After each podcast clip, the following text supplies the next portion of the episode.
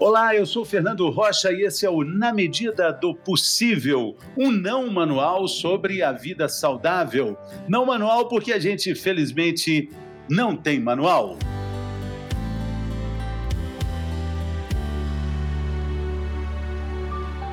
Nesse episódio, a gente conversa sobre um problema que atinge cerca de 15% dos casais: a infertilidade. Um drama para muitas mulheres modernas que adiam esse sonho da gravidez. E vamos conversar sobre isso com uma das grandes especialistas no assunto, doutora Ana Lúcia Beltrame. É, Bem-vinda, doutora. Obrigada, Fernando. Obrigada pelo convite e obrigada por abordar esse assunto que é tão importante aí para os casais e, e, e principalmente para as mulheres. Exatamente. A senhora costuma dizer que as mulheres elas têm uma espécie de faca no pescoço, né? Se referindo ao número de menstruações que as mulheres têm ao longo da vida. São cerca de 400. Exato. Assim, hoje em dia, né, atualmente, a, a mulher moderna ela tem adiado cada vez mais a menstruação justamente porque ela está preocupada com o mercado de trabalho, no investimento em relação à carreira, e isso faz com que elas engravidem mais tarde, menos e amamentem mais. Por conta disso, elas têm mais exposição às menstruações. E por conta disso, na maternidade tardia, a gente pode ter um comprometimento da quantidade da qualidade dos óvulos, e isso ter um reflexo imediato aí em relação às taxas de gravidez.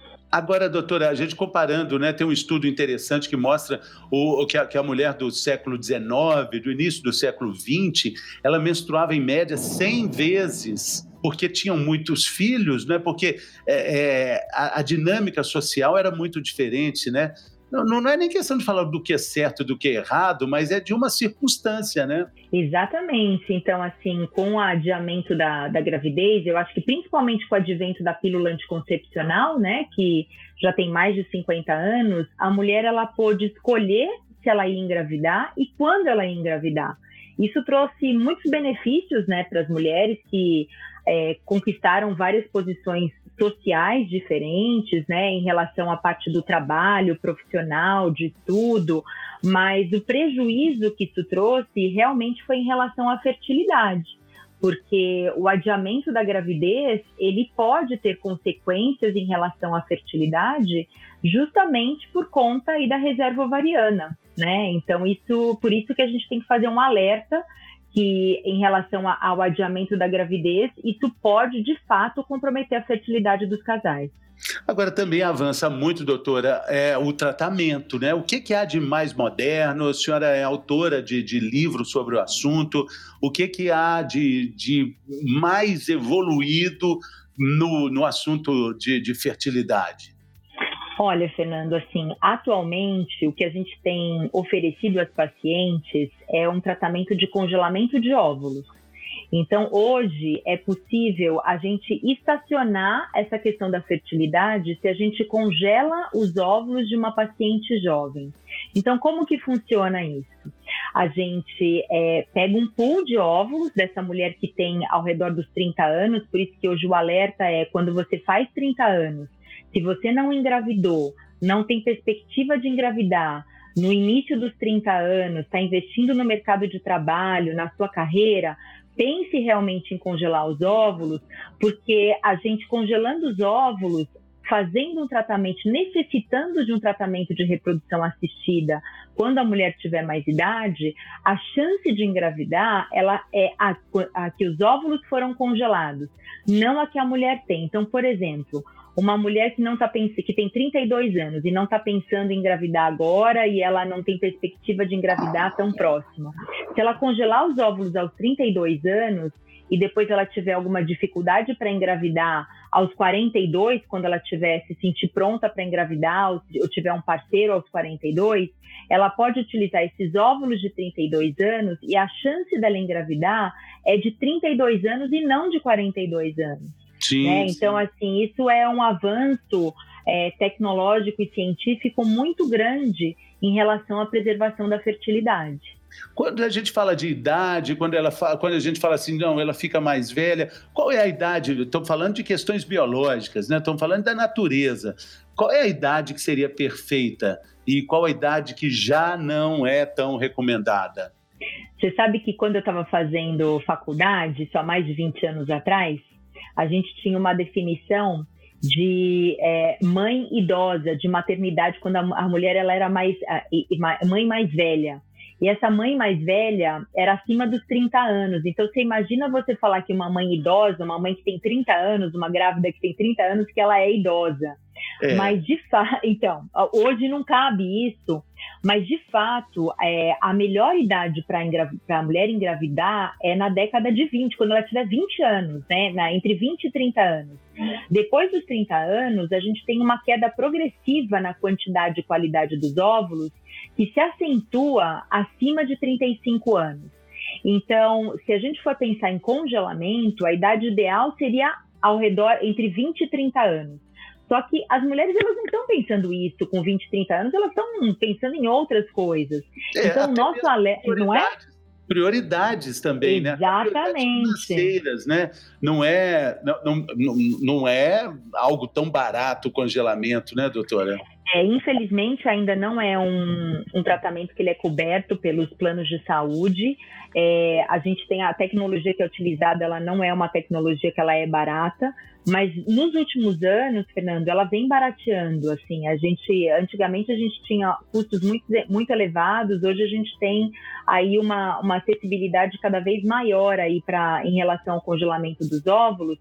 Mas assim, o que a gente tem alertado é fez 30 anos, não está pensando em engravidar, não tem planejamento, é, pense, em, pelo menos assim, procure a respeito de preservação da fertilidade. Porque o que a gente tem que lembrar também é que muitas vezes as mulheres elas têm uma ideia falsa de que se elas precisarem de algum tratamento para engravidar, elas vão engravidar. Eu vou esperar 40 anos e se eu precisar, eu vou fazer uma fertilização in vitro e vou conseguir engravidar. E não é assim que funciona.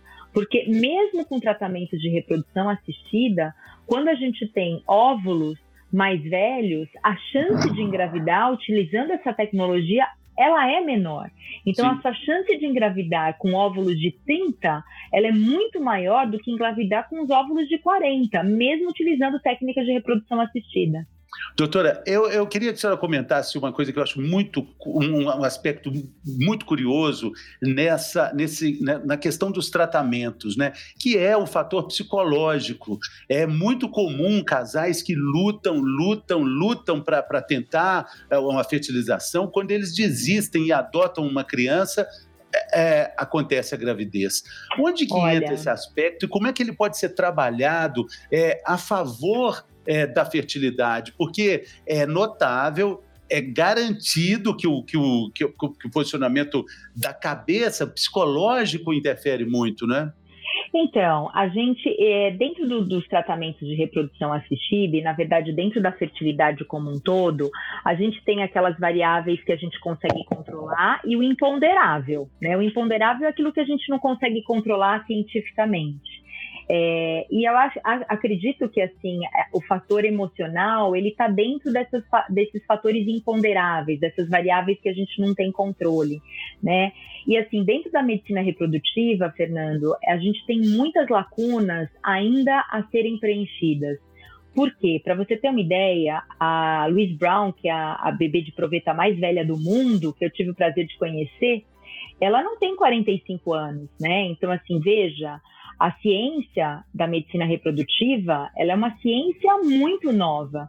Eu acho que hoje, nesse, na época que a gente está vivendo, a população geral está tendo é, acesso à dificuldade científica, né, da gente comprovar as coisas, ver segurança da, do, dos estudos, das medicações, e isso ela se estende para as outras especialidades como a medicina reprodutiva. E assim, dentro dessas lacunas, a gente certamente tem a questão emocional. O casal que ele vai é, procurar um tratamento de reprodução assistida é um casal que ele já está emocionalmente abalado. Por quê? Se ele procurar um tratamento, um especialista, pelo menos ele deve estar tá um ano tentando engravidar.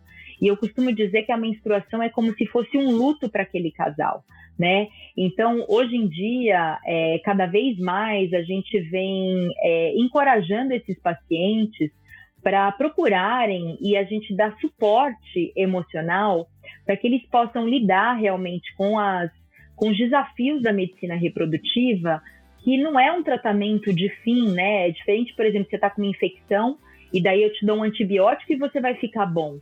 Muitas vezes o tratamento de reprodução assistida, a gente faz todo o tratamento e infelizmente a gente não tem um sucesso de 100%. A gente tem no máximo aí 50%. É, então, você imagina esse casal que já está fragilizado emocionalmente, contar com uma chance de sucesso de no máximo 50%. Então, isso realmente é, é, é desafiador, assim, para a gente lidar com eles. E, sem dúvida, acho que tem que ter, a gente, como médico, como profissional de saúde, tem um compromisso de confortar esses pacientes, porque, de fato, a gente não tem uma certeza do resultado. É, e, e, também é literalmente um investimento muito importante, né, doutora? Agora, a gente vê muita gente comentando de, de idas para o, para o exterior, agora, claro, está mais difícil, mas há tratamentos nos Estados Unidos. É, é, existe uma distância grande ainda dos tratamentos realizados aqui, disponíveis aqui, para os que são feitos com excelência nos Estados Unidos? Zero, zero. A gente tem todas as tecnologias, os tratamentos que são feitos no, no, nos Estados Unidos, na Europa, a gente tem todas as tecnologias disponíveis no Brasil. E, inclusive, o, o, em termos de custos, acaba sendo mais acessível o paciente ficar no Brasil justamente por conta das dificuldades aí monetárias, principalmente agora, com o dólar aí tão alto. Então, assim, a gente não, graças a, a, a toda a globalização aí do, do, do, dos ensinos e das, e das técnicas, né, a gente tem acesso e tem disponível, Fernando, todas as, as técnicas de, de mais alta tecnologia e de excelência de medicina reprodutiva aqui no Brasil, nos grandes centros. Doutora, se a gente fosse enumerar um problema, a senhora falou aí da endometriose, né, que é um, um problema sério, que a gente sempre associa à, mulher moderna, dinâmica, é um preço caro que infelizmente a mulher paga, mas nos casos efetivos aí de infertilidade, é, tratamentos que não deu certo, qual é o grande problema que acontece? É, o, o que acontece no organismo não dá certo, né? Não dá certo. Então, para um tratamento de fertilização assistida, na verdade de reprodução assistida como um todo, né, ele dá certo, a gente depende do embrião, a gente depende do útero, né, da, do endométrio, que é aquela camada que fica dentro do útero que recebe do embrião, recebe o embrião. A gente depende da interação entre o embrião e o útero e de variáveis imponderáveis. Então, eu acho que o grande, o grande ponto que a gente é, é, tem limitante, é, principalmente para as mulheres, é a qualidade embrionária, né? A qualidade embrionária que a gente é, atualmente tem várias técnicas para poder avaliar e poder é, classificar esse embrião é, e, e, e medir realmente a chance dele implantar. Por quê? O óvulo ele tem um impacto direto na qualidade embrionária. Então, um óvulo que tem mais idade, uma mulher que tem uma idade materna mais avançada, ela tem mais chance de fazer um embrião de uma qualidade que não seja tão boa o suficiente para não acontecer uma implantação. Então, quando a gente faz um tratamento de reprodução assistida, a gente tem como avaliar esse embrião do ponto de vista anatômico, então a gente vai lá, olha as células, vê se elas são fragmentadas, e a partir disso a gente consegue dizer se é um embrião que ele tem um bom potencial de implantar ou não. E além disso, atualmente é possível a gente fazer uma biópsia desse embrião para poder avaliar se ele é do ponto de vista cromossômico normal ou não. Ou seja, se ele tem alguma trissomia, alguma monossomia, se ele tem alguma, alguma doença do ponto de vista cromossômica que vai uh, uh, prejudicar a implantação ou que eventualmente ele vai aumentar a chance dele implantar e daí ele abortar. Né? Então, assim, as técnicas nos permitem selecionar melhor o embrião e certamente aumentar as taxas de implantação desse casal. Doutora, é, existe algum consenso sobre o número de, de, de vezes e o número de tentativas que uma mulher aí na faixa dos 40 anos, que é mais ou menos o, o perfil né, é, que a mulher procura esse tipo de tratamento, é, existe um, um limite? Existe um momento que fala, não, agora não tem mais jeito? Esse limite ele é dado muito pela interação entre o médico e o paciente, né, Fernando? Assim, a gente sabe que, é, por exemplo, grande, qual que é a diferença de uma mulher de 30 e uma mulher de 40? É achar um bom embrião. O que, que é um bom embrião? Um bom embrião é aquele que é anatomicamente normal e cromossomicamente normal. A partir do momento que eu acho um bom embrião numa mulher acima de 40 anos, ela tem a mesma chance de uma mulher de 30 anos de engravidar. O desafio é achar este bom embrião. Então, como que a gente acha? A gente vai fazendo estimulações ovarianas e formando embriões, né? É, se a gente faz duas ou três estimulações ovarianas numa mulher com mais de 40 anos e a gente não acha esse bom embrião, a gente sabe que a chance da gente achar vai ficando cada vez menor. Então, neste momento, acho que avaliando todas as condições maternas, né, as condições é, é, do, daquele casal, a gente muitas vezes propõe um outro tipo de tratamento, que é a ovodoação.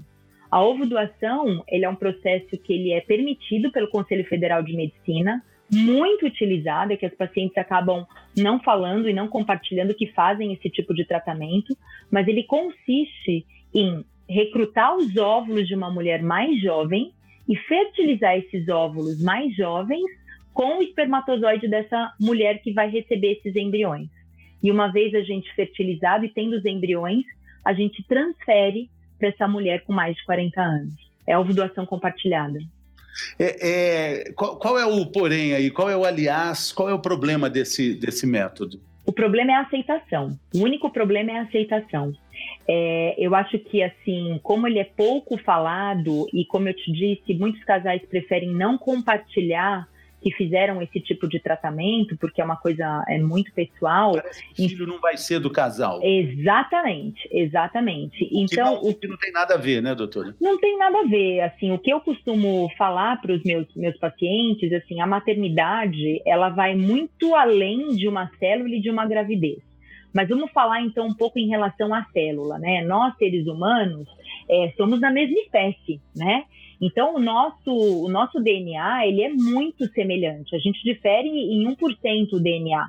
Além disso, o que, que eu falo? Quando a gente tem aquele óvulo, juntou com o espermatozoide, formou aquele embrião, naquela incubadora, ele, naquela incubadora ele não é nada. Para ele virar um ser humano, um feto, ele precisa de um útero. Então, assim, a célula é de outra mulher com 99% de semelhança da sua célula.